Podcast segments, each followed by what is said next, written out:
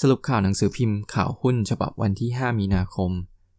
SCB ปล่อยกู้ 1.5 พันล้าน ปิดจ็อบนิมิตหลังสวน ปีหน้าเพสเริ่มจ่ายคืนหนี้งวดแรก 5,000 ล้าน ไทยพาณิชย์ปล่อยกู้เพสลุยก่อสร้างโครงการนิมิตหลังสวนวงเงิน 1,500 ล้านบาท ตามคำสั่งศาลล้มละลายกลาง ก่อนโอนกรรมสิทธิ์ให้ลูกค้า มั่นใจเพสเริ่มจ่ายเงิน คืนแบงค์ 5,000 ล้านบาทภายในปี 2565 ส่วนดีนแอนเดลูก้ารอปรับโครงสร้างหนี้ ขณะที่ผู้บริหาร SCB ตั้งเป้าสินเชื่อปีนี้โต 3-5%จากธุรกิจเวลและธุรกิจขายประกัน สุพัฒพงศ์ลั่นไฟฟ้าล้นไม่สรุปโซลาทับบกเข้า PDP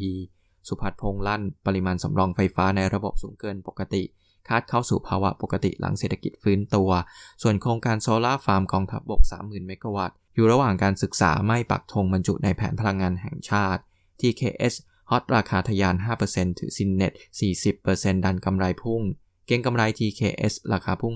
5%รับอันในส่งถือหุ้นไซเน็กกว่า 40%ฟันส่วนแบ่งกำไรเพิ่มหลังธุรกิจไอทีแนวโน้มเติบโต แถมจ่ายเงินปันผลงาม ล่าสุดจ่ายปันผลอีกหุ้นละ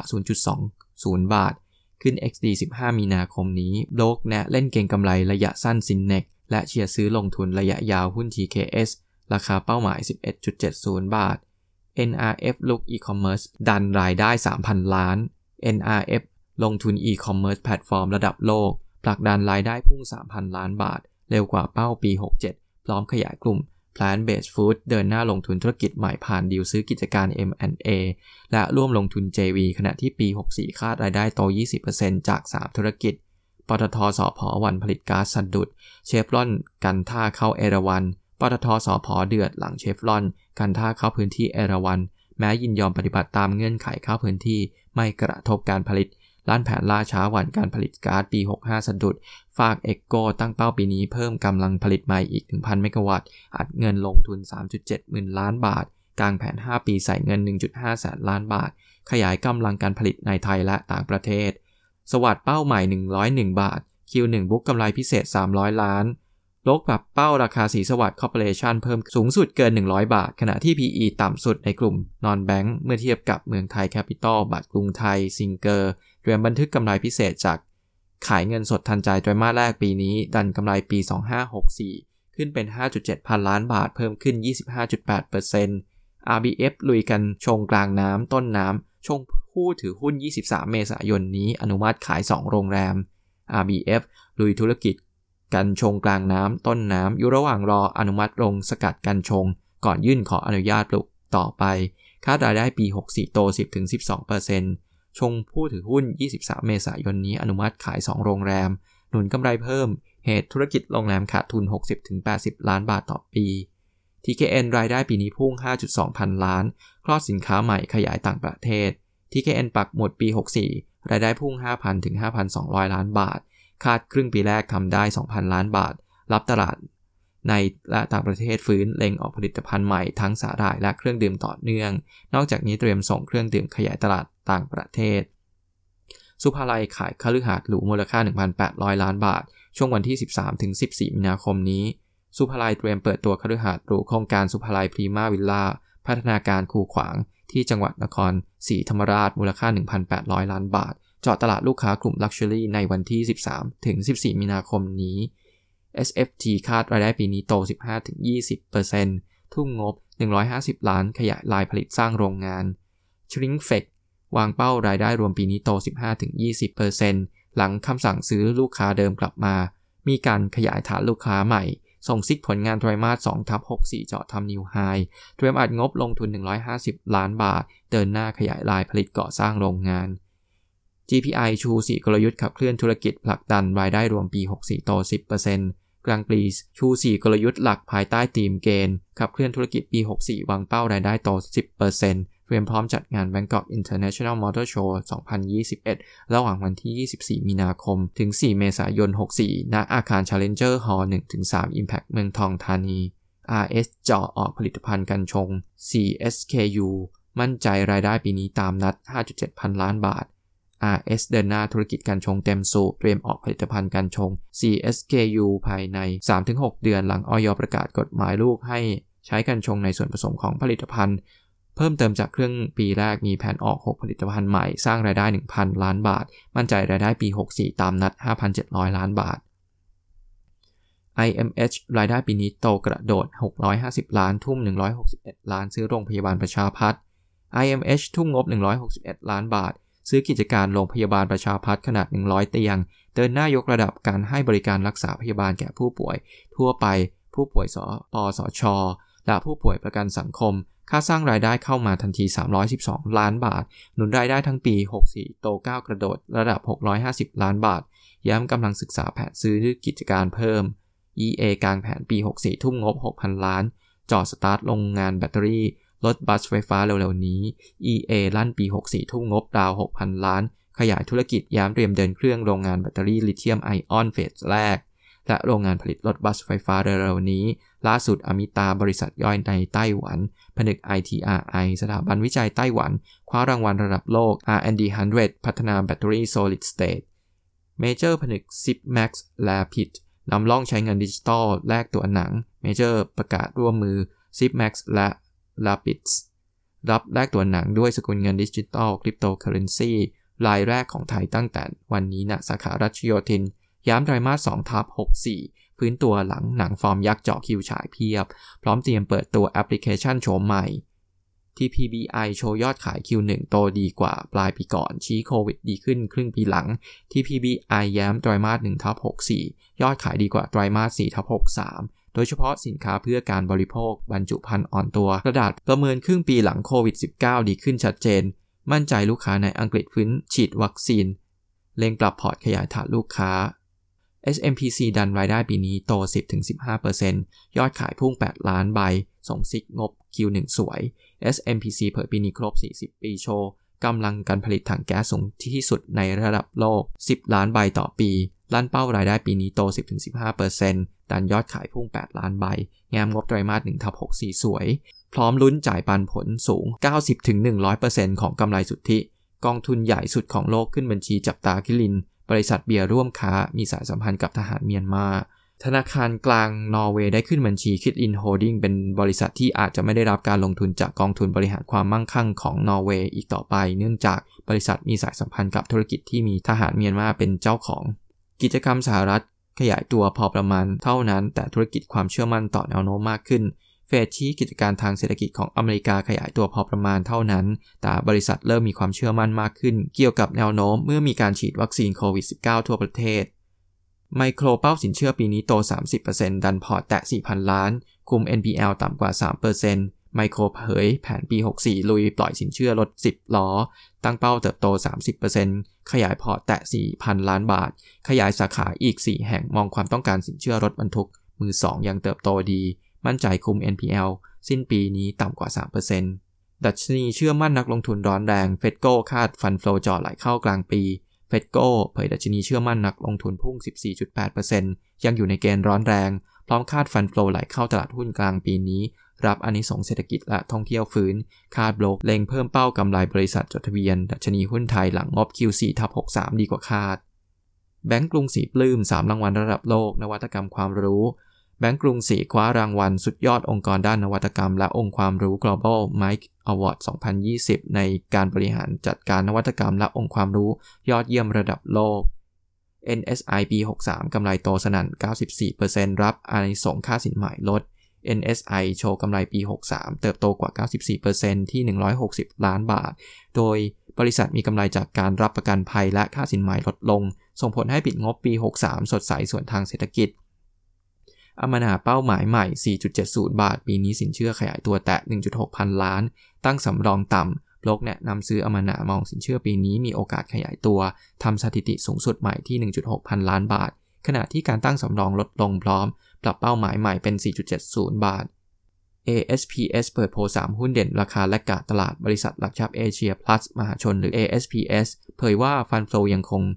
โยกออกจากสินทรัพย์ปลอดภัยมาสู่สินทรัพย์เสี่ยง โดยน้ำหนักส่วนใหญ่ โฟกัสไปที่หุ้นที่ฟื้นตัวตามเศรษฐกิจรวมถึงตลาดหุ้นเอเชียที่ยังเล็กกาด ซึ่งตลาดหุ้นไทยได้อานิสงจากประเด็นดังกล่าว โดยแนะนำ AAV เพราะมองบวกต่อกลุ่มการบินเพิ่มขึ้น การเดินทางในประเทศและนอกประเทศทยอยกลับมา นับจากนี้ หลังจากทั่วโลกเริ่มฉีดวัคซีนให้กับประชาชนได้ราวหนึ่งเดือน ค่าช่วยให้ AAV อยู่รอดและหลังโควิด -19 จะมีฝูงบินบริการมากสุด พร้อมรับ โอกาสช่วงฟื้นตัวที่เด่น มูลค่าพื้นฐานปี 2564 ที่ 3.1 บาท อิง Price per book value ที่ 1.3 เท่า มีอัพไซด์ประมาณ 17%แนะลงทุนหุ้นไทย 40-45%ชูธีมวัฏจักรรถยนต์ไฟฟ้าโลกแนะลงทุนหุ้นไทย 40-45%ของพอร์ต ชูธีมวัฏจักรเลือก SCC SCGP ปตท TOP รถยนต์ไฟฟ้าไฮบริดต้องมีกับ KCE กระจายวัคซีนดีต่อ CPALL CENTEL สแกนหุ้น volume เข้าน่าสนใจ 1. หุ้น STEC บลทิสโก้แนะนำซื้อปรับมูลค่าเหมาะสมเป็น 18 บาท กำไรสเต็ก Q4 ดีกว่าคาด เนื่องจากกำไรขั้นต้นดีและ OPEX ต่ำกว่าคาด กำไรมีแนวโน้มดีขึ้นในปีนี้เนื่องจากโครงการที่มาจิ้นต่ำใกล้สร้างเสร็จแล้ว พร้อมกับจำนวนงานในมือที่เริ่มเร่งตัวขึ้นแนะนำซื้อ เราคาดว่าผลประกอบการจะกลับมาเพิ่มขึ้นในปี 2021 เนื่องจากโครงการ รัฐสภาใกล้เสร็จ ส่วนโครงการที่กำไรดีเริ่มคืบหน้า เช่นโรงไฟฟ้าที่ปลวกแดงและหินกอง ปัจจุบันมีงานในมือ 1.17แสนล้าน รวมโครงการสนามบินอุตภาวที่กำลังจะเซ็นสัญญามูลค่า 2.7หมื่นล้านบาท อีกทั้งยังมีโครงการรอประมูลอีกหลายโครงการ เช่น รถไฟฟ้ารางคู่ รถไฟฟ้าสายสีส้มและสายสีม่วง 2 JKN บล KTB ประเทศไทย แนะนำซื้อราคาเป้าหมาย 12.50 บาท คงประมาณการกำไรสุทธิปี 2021 เราคงประมาณการกำไรสุทธิปี 2021 ที่ 375 ล้านบาท บวก 17% year on year บนสมมติฐาน 1. รายได้ค่าลิขสิทธิ์ ขยายตัว 19% year on year รายได้จากในประเทศเพิ่มขึ้นบวก 7% year on year รายได้ต่างประเทศขยายตัวบวก 20% year on year จากการขายคอนเทนต์ซีรีส์อินเดีย ฟิลิปปินส์ไปยัง OTT แพลตฟอร์มของต่างประเทศเพิ่มขึ้น รายได้จากค่าโฆษณาขยายตัว 10%และมีรายได้จากการขายสินค้าที่ 150 ล้านบาท จากปี 2020 ที่มีรายได้เล็กน้อย 2. Gross Profit Margin ขยายตัว Year on Year อยู่ที่ 46.8%บลหยวนต้าประเทศไทยแนะนำซื้อมูลค่าพื้นฐานที่ 13.20 บาท JKN มีผลประกอบการเติบโตโดดเด่น ส่วนทางอุตสาหกรรมโฆษณาที่ติดลบ และแนวโน้มปี 2564 คาดยังเติบโตทำสถิติสูงสุดต่อเนื่อง จากการเติบโตของธุรกิจคอนเทนต์ และแผนในการลุกตลาดต่างประเทศมากขึ้น รวมถึงการขยายธุรกิจใหม่ๆ ในการผลิตจำหน่ายสินค้าเพื่อสุขภาพ ความงาม และสินค้าเพื่อการอุปโภคบริโภค ช่วยเพิ่มรายได้ เราคงมูลค่าพื้นฐาน JKN ที่ 13.20 บาท อิง PE เฉลี่ยของ JKN ที่ 21 เท่า 3 หุ้นซีโก บอลทิสโกแนะนำถือมูลค่าเหมาะสมที่ 4.42 บาท ปัจจุบันยังไม่สามารถติดต่อฝ่ายบริหารได้ แต่ได้ปรับประเมินกำไรลง 17.1%และ 19.7%สำหรับปี 2021 และ 2022 แม้เราจะมองว่าการขาดทุนใน Q4 2020 เป็นเพียงเหตุการณ์ครั้งเดียว แต่ด้วยข้อมูลที่จำกัดของเราทำให้เราปรับมูลค่าเหมาะสมลงเป็น 4.42 บาทอิง PER ที่ 14.6 เท่าและลด คำแนะนำลงเป็นถือ ปัจจัยเสี่ยงเชิงลบได้แก่ขาดโครงการใหม่ๆ ค่าใช้จ่ายบานปลายจากการก่อสร้างล่าช้า ค่าจ้างค่าวัสดุก่อสร้างและราคาน้ำมันดิบที่เพิ่มขึ้น ทางด้านบล WBS Weaker ก็แนะนำขายราคาพื้นฐานที่ 3.67 บาท ปรับลดคำแนะนำเป็นขายจากเดิมที่เต็มมูลค่า ราคาพื้นฐานใหม่ปรับลงเป็น 3.67 บาท ด้วย PE ปี 64 ที่ 12.5 เท่า ซึ่งคิดเป็น 1 Standard Deviation จากค่าเฉลี่ย PE 5 ปีย้อนหลัง ราคาปัจจุบันแม้ปรับลงแต่ PE ปี 64 และ 65 ยังสูงเป็น 14.8 และ 14.5 เท่าตามลำดับ ส่วนคาดการอัตราผลตอบแทนเงินปันผลปีนี้คือ 3.2%อยู่ในเกณฑ์น่าพอใจแต่ ROE ปีนี้ลดลงเป็น 12.9%เทียบกับปีปกติคือ 61 และ 62 ที่มากกว่า 25%คาดว่าใน 2 ปีข้างหน้า แนวโน้มธุรกิจงานฐานรากและเสาเข็มยังไม่สดใส แม้จะเริ่มมีการฉีดวัคซีนในไทย สอดรับกับภาวะงานก่อสร้างที่ต้องใช้เวลาอีก พอควรในการฟื้นตัว สรุปภาวะตลาดหุ้นน้ำมันทองคำและตลาดเงินตราต่างประเทศดัชนีดาวโจนส์ตลาดหุ้นนิวยอร์กเปิดร่วงลงกว่า 300 จุดเมื่อคืนนี้ โดยได้รับแรงกดดันจากอัตราผลตอบแทนพันธบัตรสหรัฐที่พุ่งขึ้นเหนือระดับ 1.5% หลังนายเจอโรมพาเวลประธานธนาคารกลางเฟดเตือนว่าสหรัฐอาจเผชิญกับภาวะเงินเฟ้อ หลังเปิดเศรษฐกิจ ดัชนีเฉลี่ยอุตสาหกรรมดาวโจนส์ปิดที่ 3924.14 จุดลล่วงลง 345.95 จุด หรือลบ 1.11%ขณะที่ดัชนี S&P 500 ปิดที่ 3,768.47 จุด ลดลง 51.25 จุด หรือลบ 1.34%ส่วนดัชนี NASDAQ ปิดที่ 12,723.47 จุด ร่วงลง 274.28 จุด หรือลบ 2.11%สัญญาน้ำมันดิบเวสเท็กซัส ตลาดนิวยอร์กปิดพุ่งขึ้นเมื่อคืนนี้ขานรับซาอุดิอาระเบียสมัครใจที่จะปรับลดกำลังการผลิตน้ำมัน 1 ล้านบาร์เรลต่อวันต่อไปอีก 1 เดือน ขณะที่กลุ่มประเทศผู้ส่งออกน้ำมันโอเปกและชาติพันธมิตรหรือโอเปกพลัสมีมติคงเพดานการผลิตน้ำมันที่ระดับเดิมไปจนถึงเดือนเมษายน สัญญาน้ำมันดิบ WTI ส่งมอบเดือนเมษายนพุ่งขึ้น 2.55 ดอลลาร์หรือ 4.2%ปิดที่ 63.83 ดอลลาร์ต่อบาร์เรล ซึ่งเป็นระดับปิดสูงสุดนับตั้งแต่วันที่ 30 เมษายน 2563 สัญญาน้ำมันดิบเบรนท์ส่งมอบเดือนพฤษภาคมพุ่งขึ้น 2.67 ดอลลาร์หรือ 4.2%ปิดที่ 66.74 ดอลลาร์ต่อบาร์เรล ซึ่งเป็นระดับปิดสูงสุดนับตั้งแต่วันที่ 25 กุมภาพันธ์